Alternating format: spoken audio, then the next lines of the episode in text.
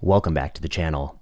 There must be something in the air. A number of listeners to the Plenary Session podcast have written in, and they all have the same question, which is can you do a show slash video about how to apply for and accept the perfect first job? And so I'm trying to do that here. I'm trying to do that here. This is a video that is going to be primarily geared towards people in my line of work, hematologists, oncologists who are finishing their clinical training looking for that first job probably going to talk mostly about an academic job. But what if you're in a different line of work? Is this video still worth it for you? I think it might be. Give it a chance. It might be worth it for you as well. So let's get started. What do you need to think about when you apply for and receive that perfect first job? And these are my views, and that's, I think, what people want. They want my views unvarnished. I'm going to give it to you very honestly. I'm not going to hold anything back. Here are all my views. Number one, think about what you want. This is the part of the job search that people don't talk enough about, and I think they gloss over. It's the most important thing. Think about what you really want. Do you really want to be doing that? Look around you. Who out there has the job that you like, the career you like, the work hours that you like? What do you really want? And be very careful. There is a seduction, of course, in academic medicine that you want to be the next big name. You want to be maybe the chair of the department. I think many people are seduced by those brass rings, I call them, because like brass rings, they are just mere tokens. They're not really worth it. I think the truth is, you should be more deliberative about what you actually like to do in life, what you're good at, what you would actually want to do, and focus on that. Because the worst thing you can do is to set down on a path three years, five years, seven years down the road. You might realize that you're actually not that interested in it, and it really wasn't your passion, but you felt an obligation to do it. You don't want to make that mistake. So, my next rule to help you do that, I think it's important that you actually write down a five year plan. A few, not a few years ago, seven, eight, nine years ago, somebody I was interviewing with, of all the places I was interviewing, this person said, I want you to write a five year plan. Where do you see yourself in five years? Could be two, three pages. Email it to me and uh, we'll talk about the potential job after you do that exercise. And the first thing I felt was, deep irritation. I'm like, why are you burdening me with this writing task that no one else asks? It's such a pain. But years later, I felt deep gratitude. And the reason is now I can go back and read that. I have one, you know, something from the the lockbox that's a that's a that's a that, that captured how I felt in the moment. What did I want to do in five years? And then I look back seven years later. You know, maybe if you all uh, uh, upvoted in the comments, maybe someday I'll actually read you what I wrote.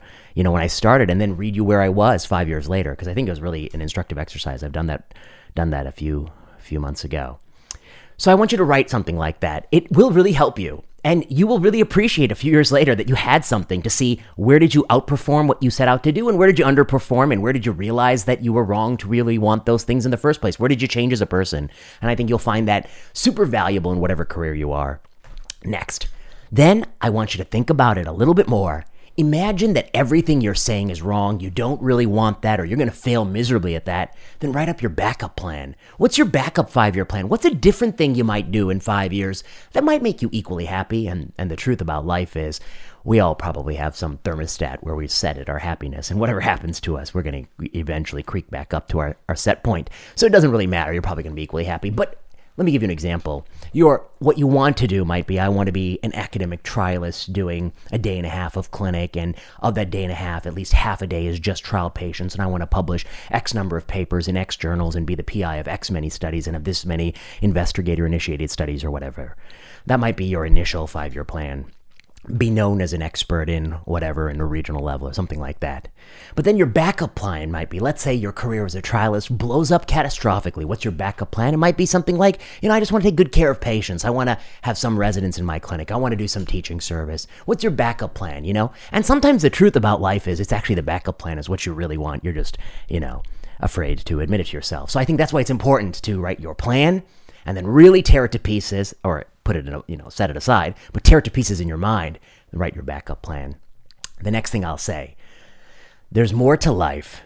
There's more to life than being, well, I, before I say this, I have to say, I have a colleague, and this is, I heard from a colleague, this is a colleague who does a lot of work with the biopharmaceutical industry. And this colleague was recently talking with a uh, senior vice president of a very important firm. And the very important firm uh, senior vice president leaned over to this person and said, You know, how do you feel working as my mid level. And this person said, Excuse me? What do you mean by that? I said, No, no, I'm just joking with you. But what he, what he meant was, that you're the mid level for pharma. You're running all my trials. You're essentially the nurse practitioner, PA of the pharmaceutical industry. You're not making many decisions on your own. I give you the protocol. It's my trial. I'm the pharma executive. You're my mid level. And it kind of put it in perspective. It was jarring to my colleague who took it as obviously uh, meant to be a bit offensive, a bit of a prod. But I think we need to at least entertain this idea that running academic trials at a university might be, to some degree, you're the extension of pharma doing something that the pharmaceutical executive doesn't want to do, which is stay late, field calls, work in Epic. And so you got to be very careful that if you say you want it, you better be very careful that there might be more to life than being what this executive would consider, and I wouldn't, but what the executive has said is a mid level for the pharmaceutical industry. The thing I want you to consider is consider that there's more to life than one disease. I see so many people saying, "Oh, I really want to do, you know, lung. I really want to do pancreas. I really want to do lymphoma." Really? Really? You really just want to do one disease for the rest of your life? Oh, I would just want to be the expert in one disease. Oh, oh, that's different. You're saying you want to have deep content expertise in at least one field. That I get. I want to have that too. But here's the difference. I don't want to confine it to one field. I want to have that deep content expertise in many, many domains, many different fields. Why do you why are you settling for one? Why do you really want to just be the expert in one thing? There's more to medicine than one thing. You're giving up so much of the beauty of medicine. You're giving up perspective, you're giving up the vantage, you're giving up the panoramic view if you focus myopically on one thing. And if you ask yourself, and I know lots of young people who say, I want to be a doctor and you ask them, you know, well, what type of doctor you want to be? I want to be a surgeon. I want to be this doctor. I want to be that doctor. I very rarely say, I want to be a doctor that only takes care of insert one disease. I very rarely hear that because, to be honest, I think for many of us, or at least maybe I'm just talking about myself, but I think many other people, part of the aspiration of being a doctor is I want to feel, and I increasingly feel this way in my life, but I wanted to feel, I set out to feel that if anybody in my sphere, you know, an uncle's brother, an uncle's, you know, uncle's brother, that's also an uncle, an uncle's cousin, an uncle's brother in law, you know, uh, a great grandparent's friend. If anybody has a medical issue and that person asks me, hey, my so and so is dealing with this issue, knee issue, cancer issue, cardiovascular issue. You got any thoughts? You got any advice on who they could see, what they might want to think about? I want it to feel like I'm in a place where whatever that issue is, if it's in medicine, I'll be able to say, you know, what I know about it. Hopefully, it's more than zero. Maybe have some idea of the algorithms around it. And so, all my medical training, I set out to do that. You know, I took a lot of rotations in medical school of things I knew I wasn't going to go into because I wanted to have some content knowledge of that. And when you get presented with that situation, it's remarkable. If you have a little bit of content knowledge, a little bit of the scaffolding in your mind, and you read a few articles, you read some up to date, you really build it kind of very quickly. And often you get some ideas for, you know, different research projects, which we're working on in, broadly in biomedicine. Maybe only about 60, 70% of our research work is actually in oncology. We have other projects. So that's an example. And that's medicine broadly. And I certainly just cannot understand the appetite in hemonc to only know one disease. I think it's very close minded and it's actually not good. I think over specialization is deeply harmful.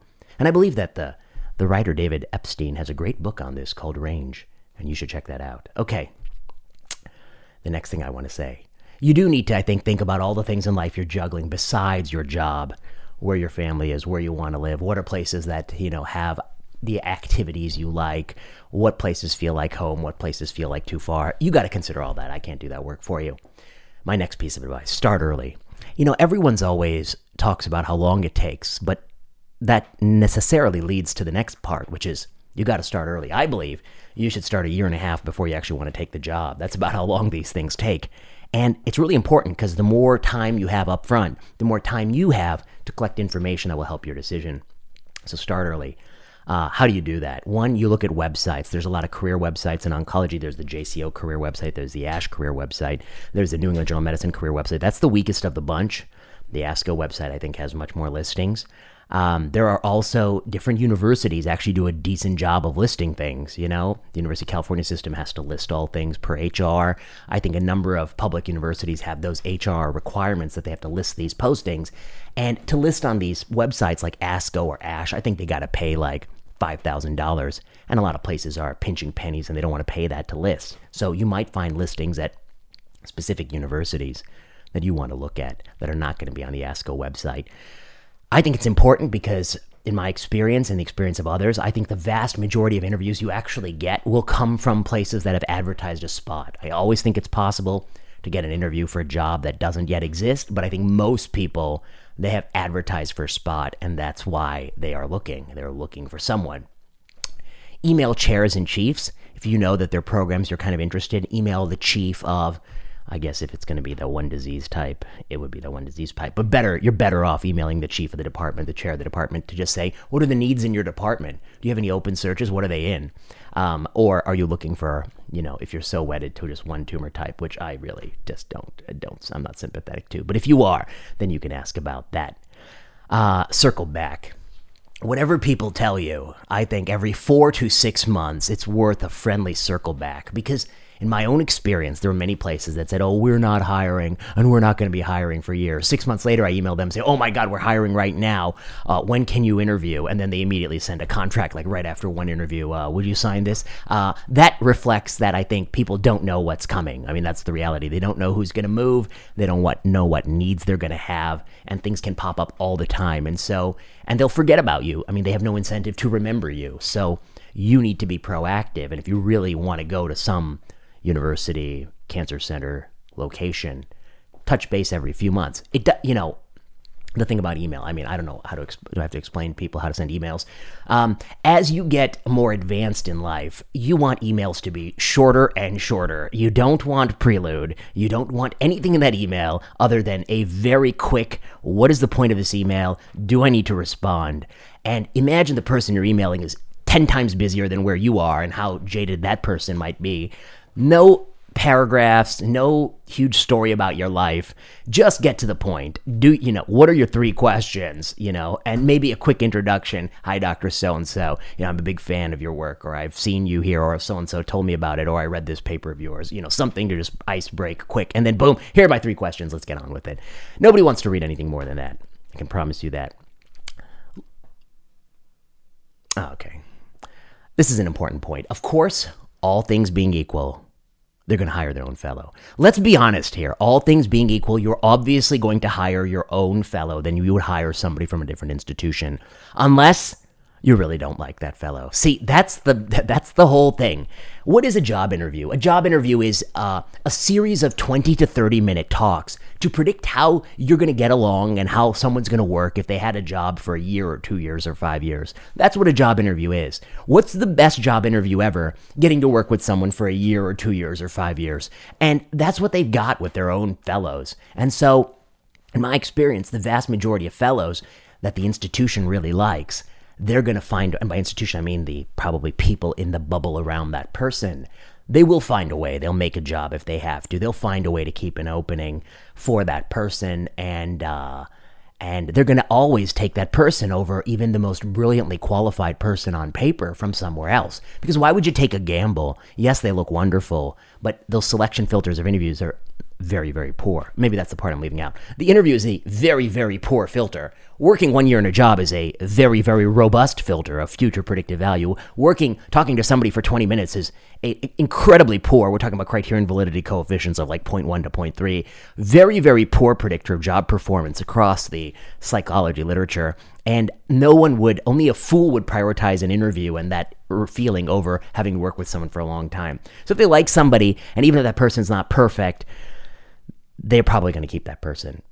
It actually reminds me, you know, there is a mathematical way in which people can decide when you have a problem, which is sometimes called the dowry problem, the marriage problem, the secretary problem, when you're interviewing people consecutively for a single position, but you have to decide after every interview if you're going to hire or not hire. Can't just keep stringing 100 people along.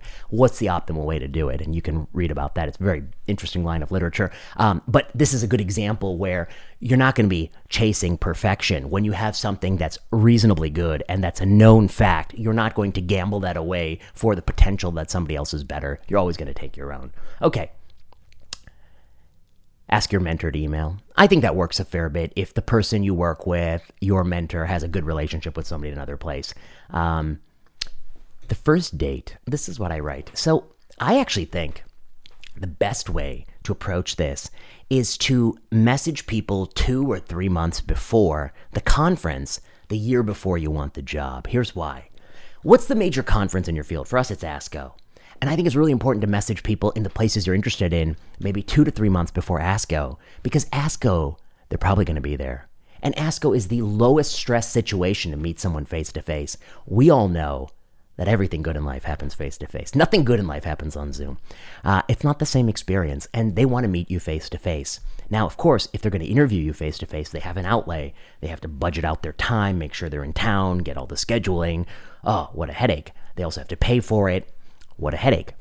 But ASCO is a very low stress, low commitment way to meet a lot of people. So you should set up meetings with people. You're like, look, I know you don't have a job, but you know, you're willing to talk for 15 minutes, maybe you know, keep the lines of communication open. It'll make your emails much more likely to be read in the future. And I think that's a very low stakes way to kind of just get your foot in the door and meet people. Actually, uh, the the first job I ended up taking was due to a, a similar such meeting where I hit it off with somebody. All right,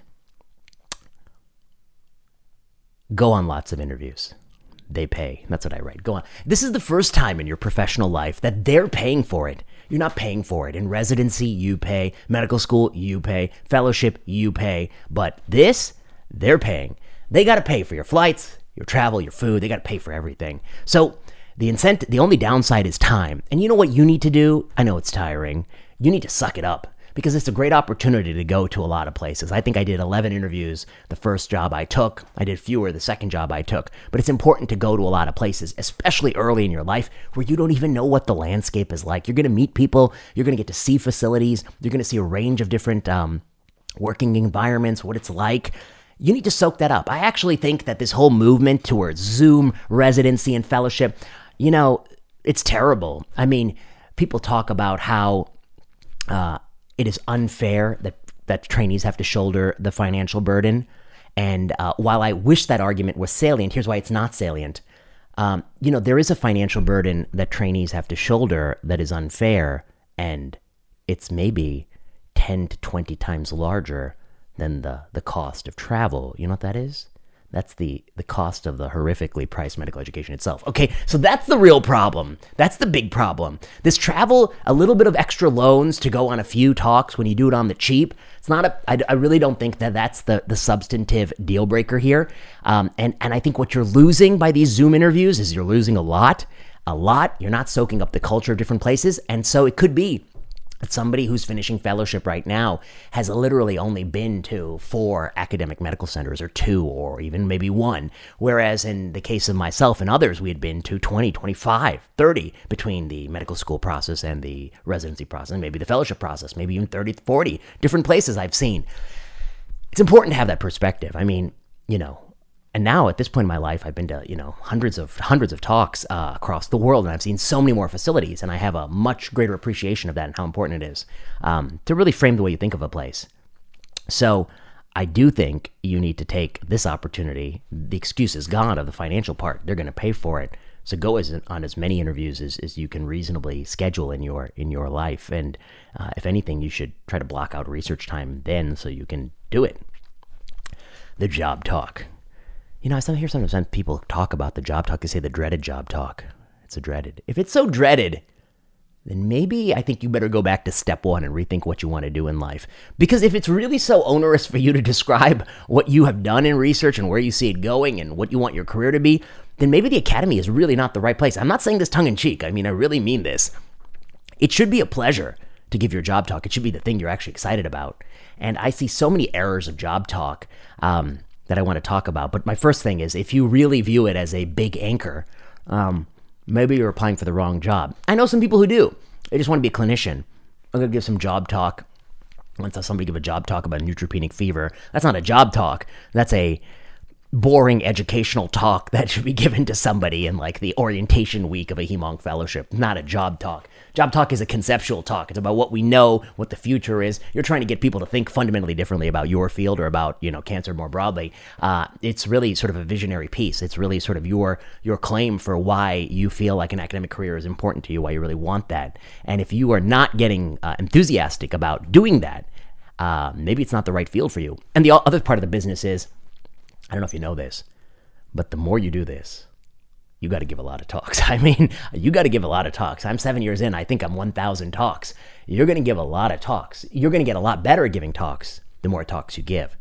You're going to be a whole lot better after 200 talks than after 10 talks. You don't even know, but you will be.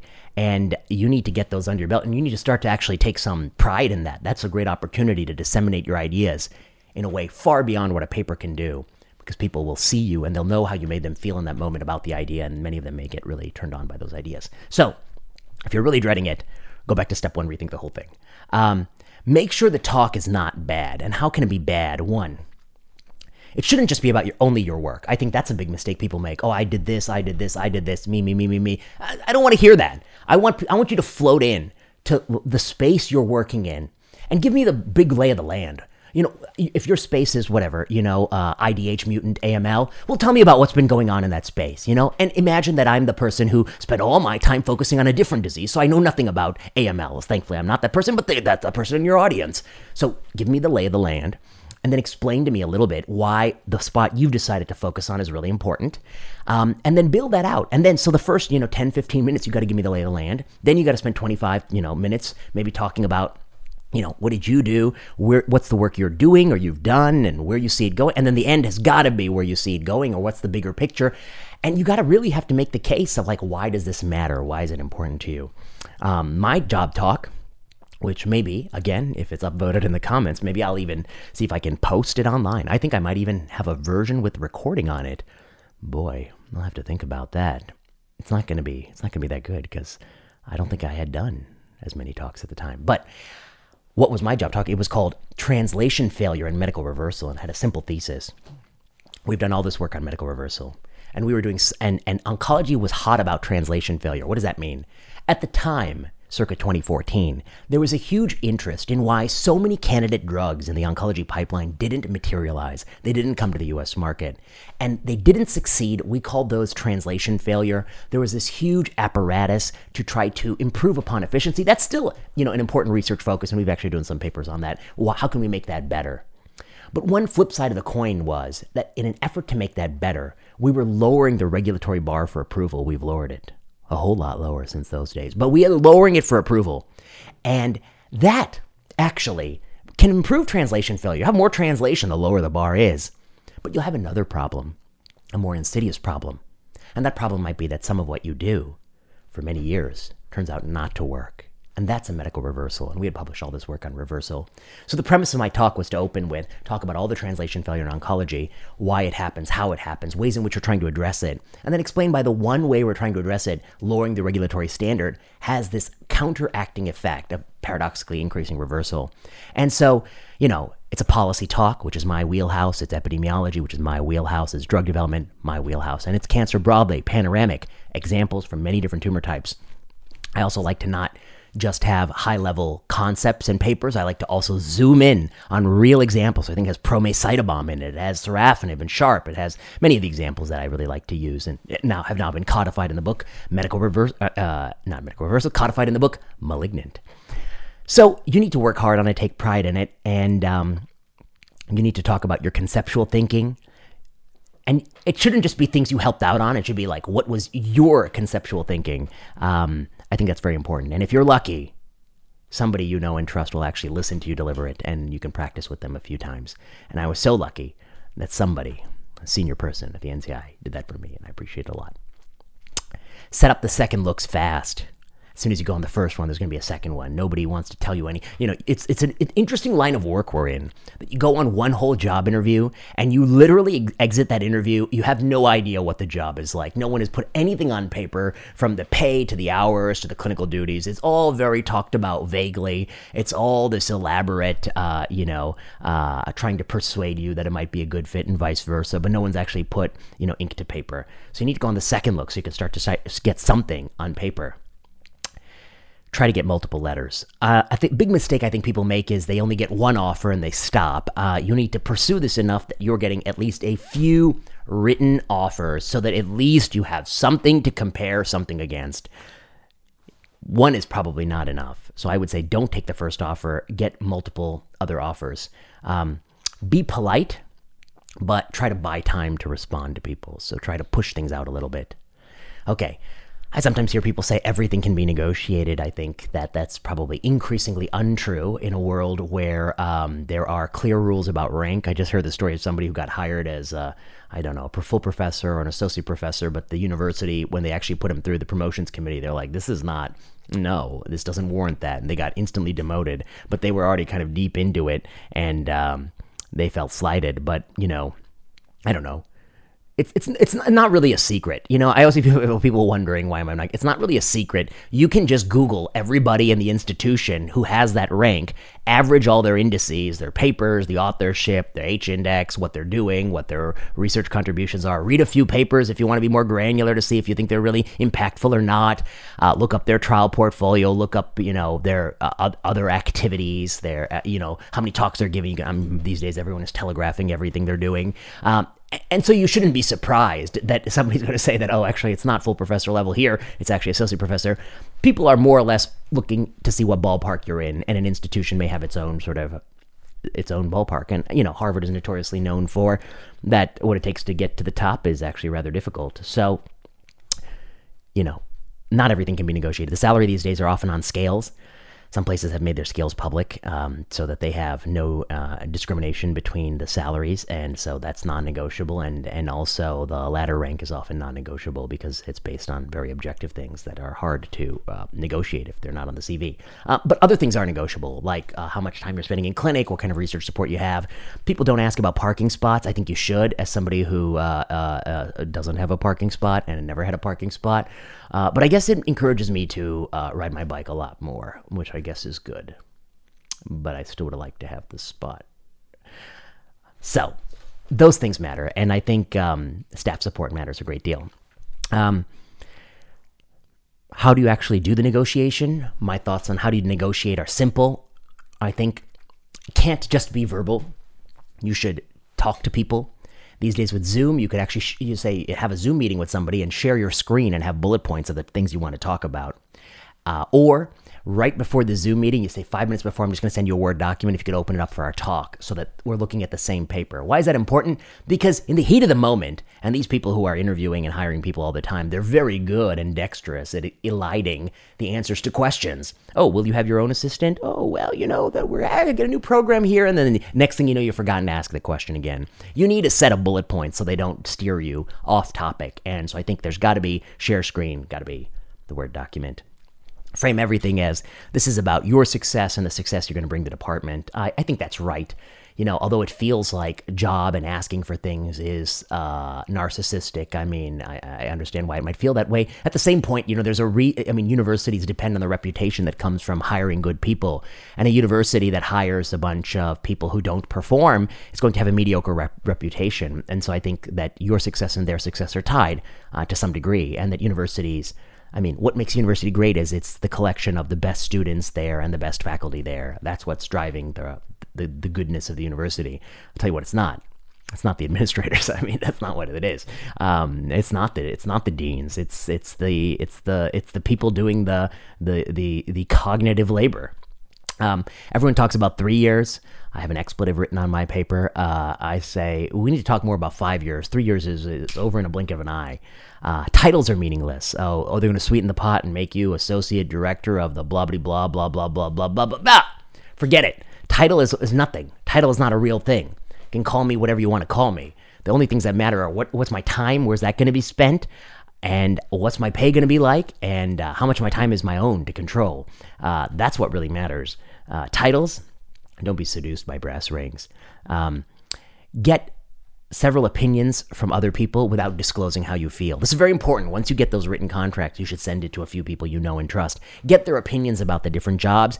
Don't tell each other what the other person thinks and don't tell any of them what you think because you the whole point of getting opinions in life is you want the opinion to be independent. If you tell people what you think, people will often echo back what you're saying to them. Sometimes they can quickly read it in your face. Um, you need to do it in a way that you don't play your hand. Yes, you know what you think, and yes, you may be excited, but the person whose opinion you want, presumably you want it because they have a different opinion. They might see something that you don't see. And so I think that's very important. So you should give them that data, the raw data, and let them make their decision and give you some advice. Um, but then you don't have to heed their advice, of course, but at least it gets you some impartiality in your advice.